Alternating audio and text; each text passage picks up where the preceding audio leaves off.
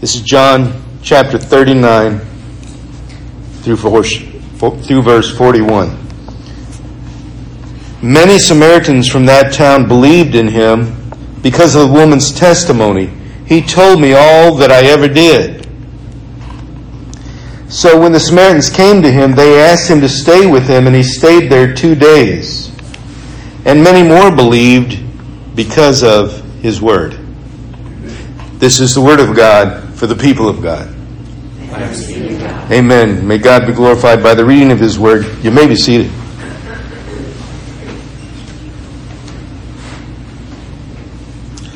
I'm going to leave that verse up there. Many more believed because of his word.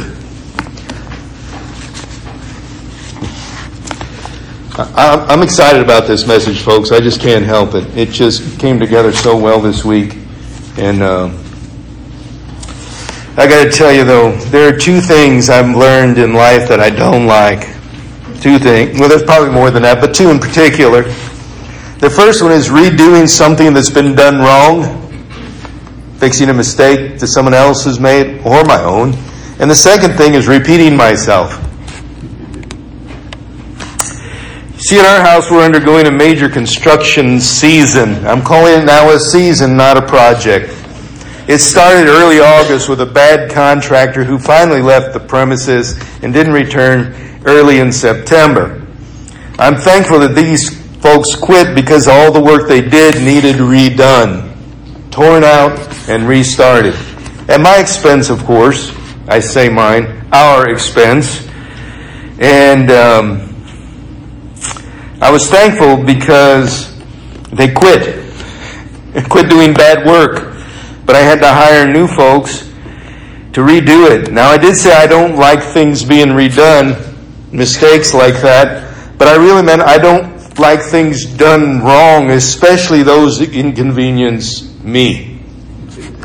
Paying to do a job twice is bad enough, but having to tear out the old job and pay for that to be done also is an inconvenience. So all of that I didn't like. You might agree that that's something you wouldn't like either. But there's another thing I said I don't like, and that's repeating myself. I know I just said that twice. And it happens many times in my life that I have to repeat myself. People say, huh? What'd you say? Could you say that louder? I tend to tell something one time to, to whoever's listening, the story or whatever it might be, and then I don't tell it again. Usually I remember that I've told it, so I don't want to repeat myself. Ironically, here I am preaching two sermons, same notes, yeah, go figure. Talk about a repeat performance. If you ask my wife, she will tell you the illustrations often change between here and Palestine. That's because those parts are not scripted. The illustration, some of the illustrations, they just kind of show up. And, and when I say them, I kind of try to forget that I said them, so I'll say something different. So if you think, hey, I, I like this sermon here, it's probably the same at Palestine, it's nowhere the same. Usually not. There's only been one that was like almost identical because it was so, um, so hard to put anything new into it. And, and this woman at the well, I, I, love her story. I absolutely do. She's coming to the well. She hates doing it. She does it every day, probably, or every other day. Walks a mile and a half, two miles to the well and back. And on this particular day, when she meets Jesus, she leaves her water pot at the well and goes back to town, which means she has to repeat the journey.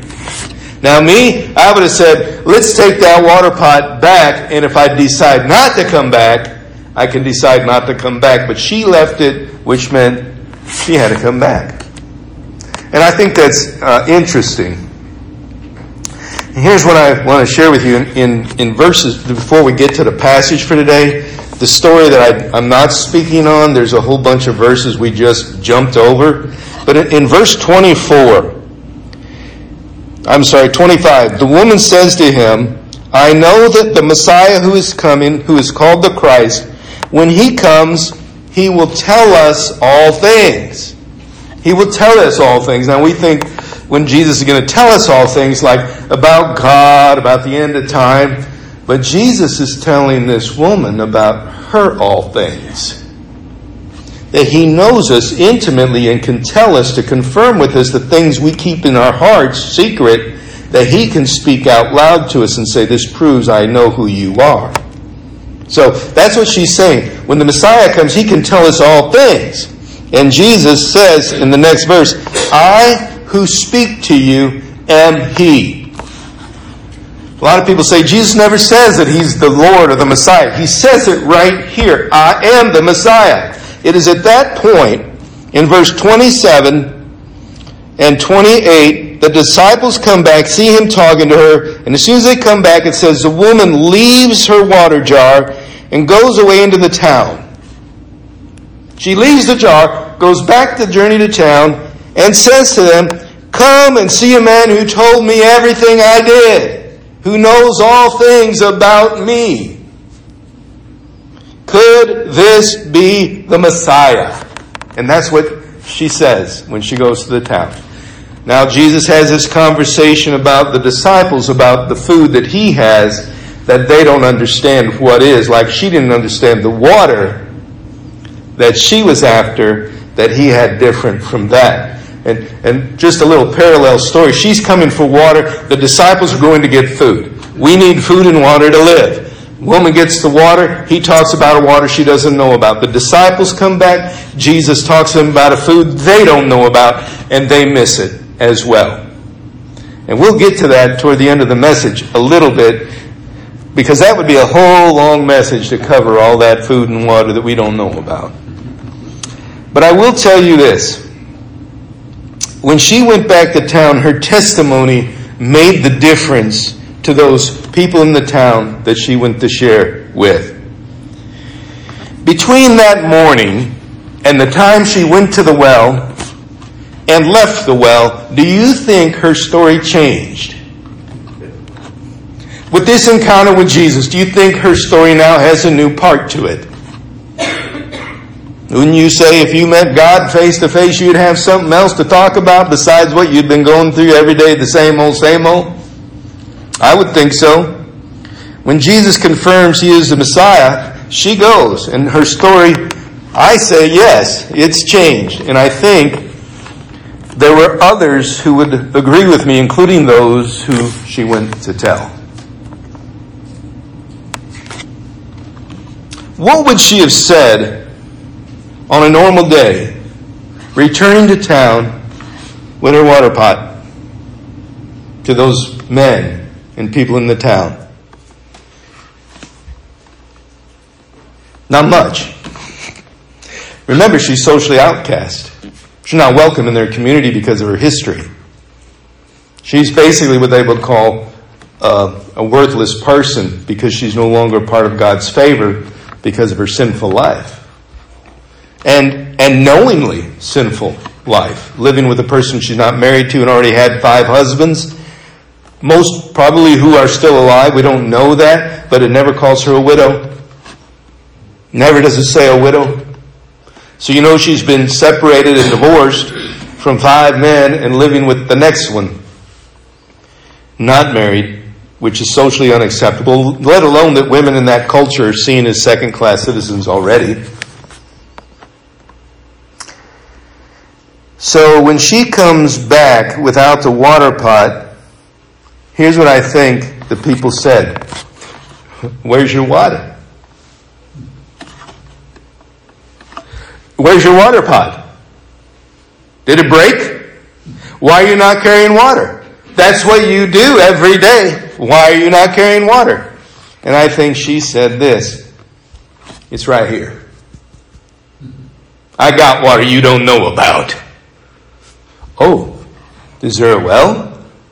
A different well than that one? That you don't have to go there anymore? Yep.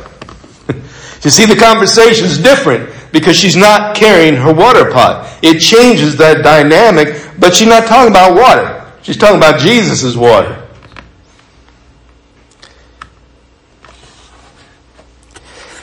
And what about that water that she didn't get to draw? Does she still need it? Do you still need water after you have Jesus to sustain life? Do you still need to eat to live? Absolutely. But listen to this. Daily routine, or every other day routine, making the four mile back and forth journey to the well for water. And she still needs it, but it has now become a secondary aspect of her life. What was the primary task and responsibility for her to sustain that relationship was you get water, you can stay. Kind of how that was. She was like a servant mentality there. And so she didn't bring the water. So she can't stay with this guy she's staying with, and there's a problem. But for her, it's a secondary aspect of what she got from Jesus was the living water. I believe she got it. I don't even question that because of her story, which we'll tell next week about what happens to her next after this encounter in this chapter, which history records, which is fascinating. But Jesus, had he not come, what remains the same in her life? Nobody listens to her. Nobody respects her. Nobody trusts her. Nobody associates with her. Again, she went to the well alone. At a time of day when nobody else goes, because that's the only time she was welcome there, was when she was alone. People say that's an assumption, but it's not an assumption because in that culture, you don't go as a woman to a well alone. You don't do it. But she had to. There's no reason a person would do that unless they were shunned society wise.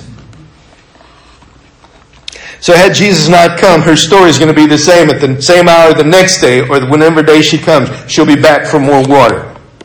And the next time, and the next time, her life would keep going the same with no difference in her story had Jesus not come. It would just be a repetitive cycle till the day she dies believing she's alone and ostracized from the society and God, because that's what people have told her.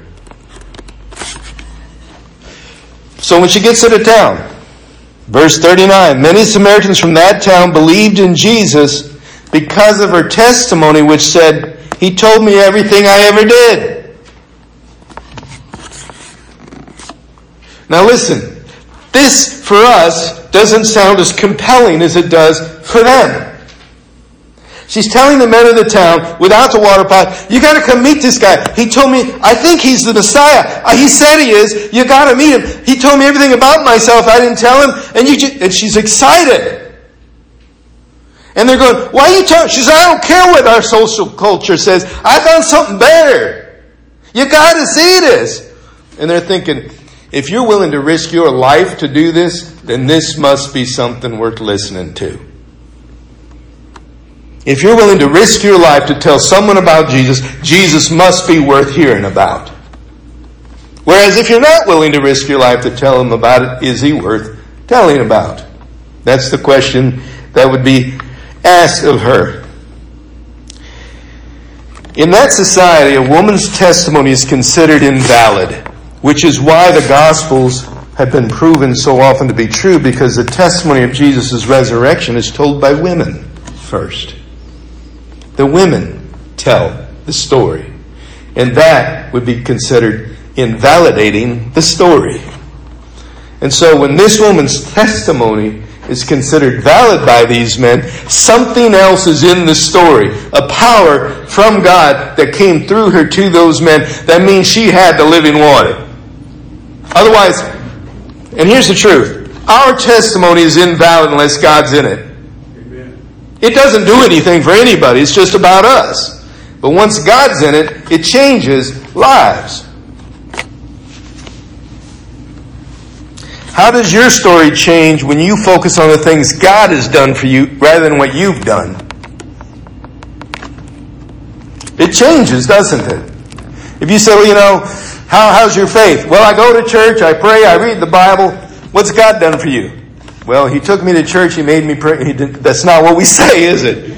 We say, I had nothing in faith. I was worthless. I was a wretched sinner, and God found me. God did this when I was broken. We're not talking about our uh, value. We're talking about God's grace then and what He did for us that we couldn't do for ourselves. And once we start talking about what we do for God, we start talking about the things that we do.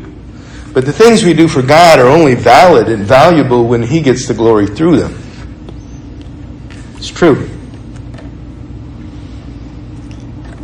How impactful were those things that God has done for you to you? Life changing, isn't it? Don't you become a different person when Jesus Christ becomes real and the Lord of your life? That's an impactful change that you know and others around you should be able to witness in you. Do those things that impacted you at that moment, in that time, impact you now? Is it still influencing your everyday thoughts and choices and how you live your life? How you share yourself?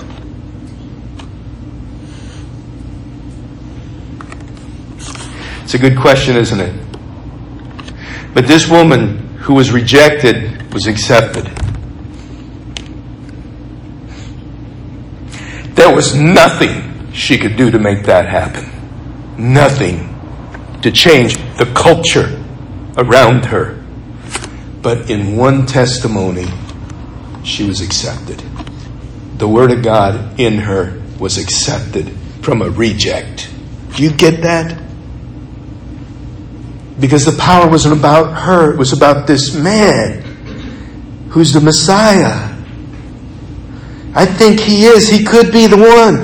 You got to come see. He did this. Uh, he was a man and me alone, and, and he was giving me life instead of trying to take from me.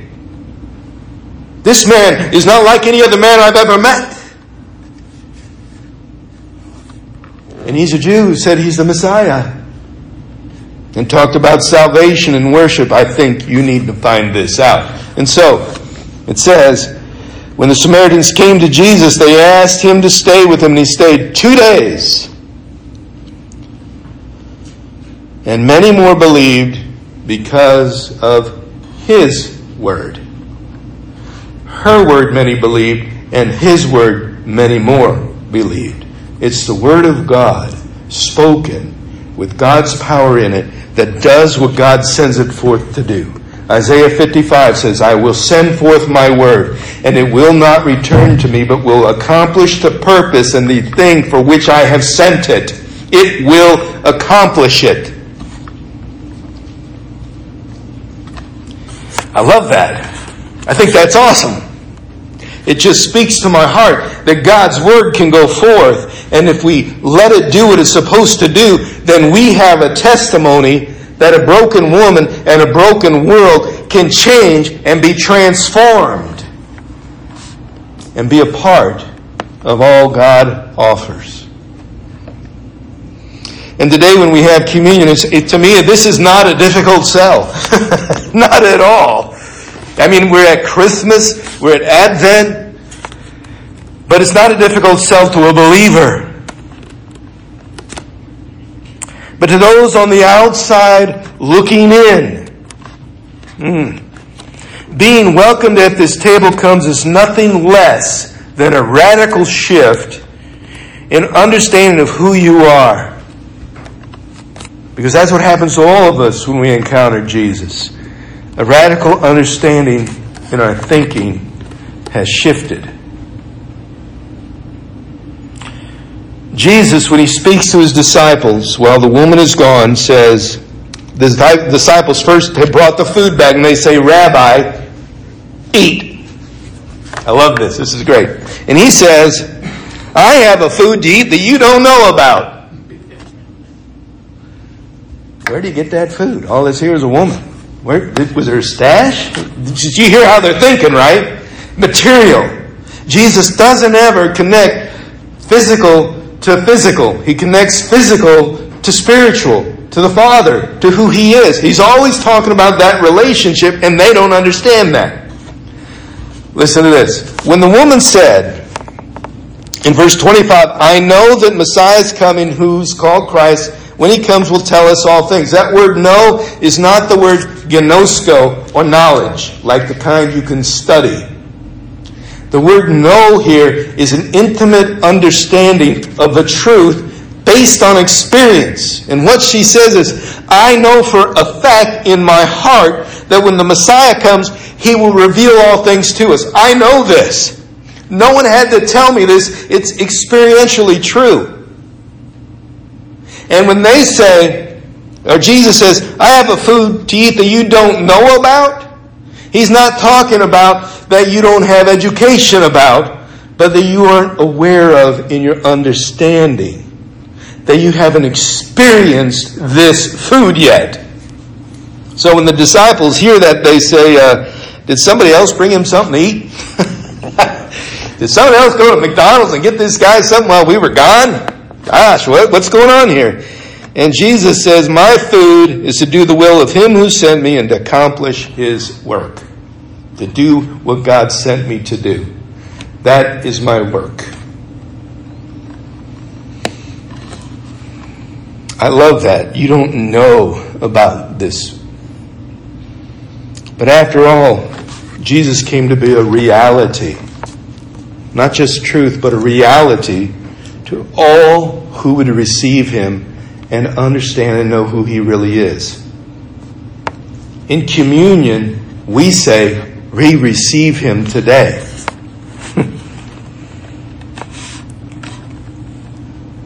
Think about this for a second. When we partake, we're partaking of his body and his blood. The reality of Jesus Christ, his life is his body and his blood. His life blood is the blood, which is life, and the physical bread, which represents his physical body. So both aspects are there, life and physical. And we partake in communion, we're eating of the food that he's offering us that we didn't know about. And for a lot of us, before we know Christ, it's just bread and grape juice. That's it. But once we know who Jesus Christ is, it's no longer a few cent piece of bread and a few cent piece of juice. It's life. It's relationship. It's hope. It's the right word made flesh at the right time and made flesh in us. In communion, we receive Him today. Are you ready for the Word to be made flesh in you? Are you welcome at this table to receive? Yes. Yes. Yes. Absolutely yes.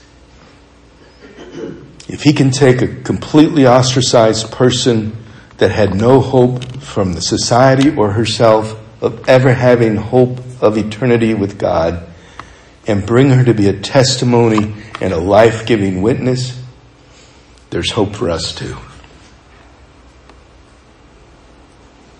This, my friends, is the right word for us at the right time. Would you pray with me? God, your word is yes in Jesus Christ. Yes, and always will be. And I thank you for that. And I give you thanks and praise in your precious and holy name. Amen.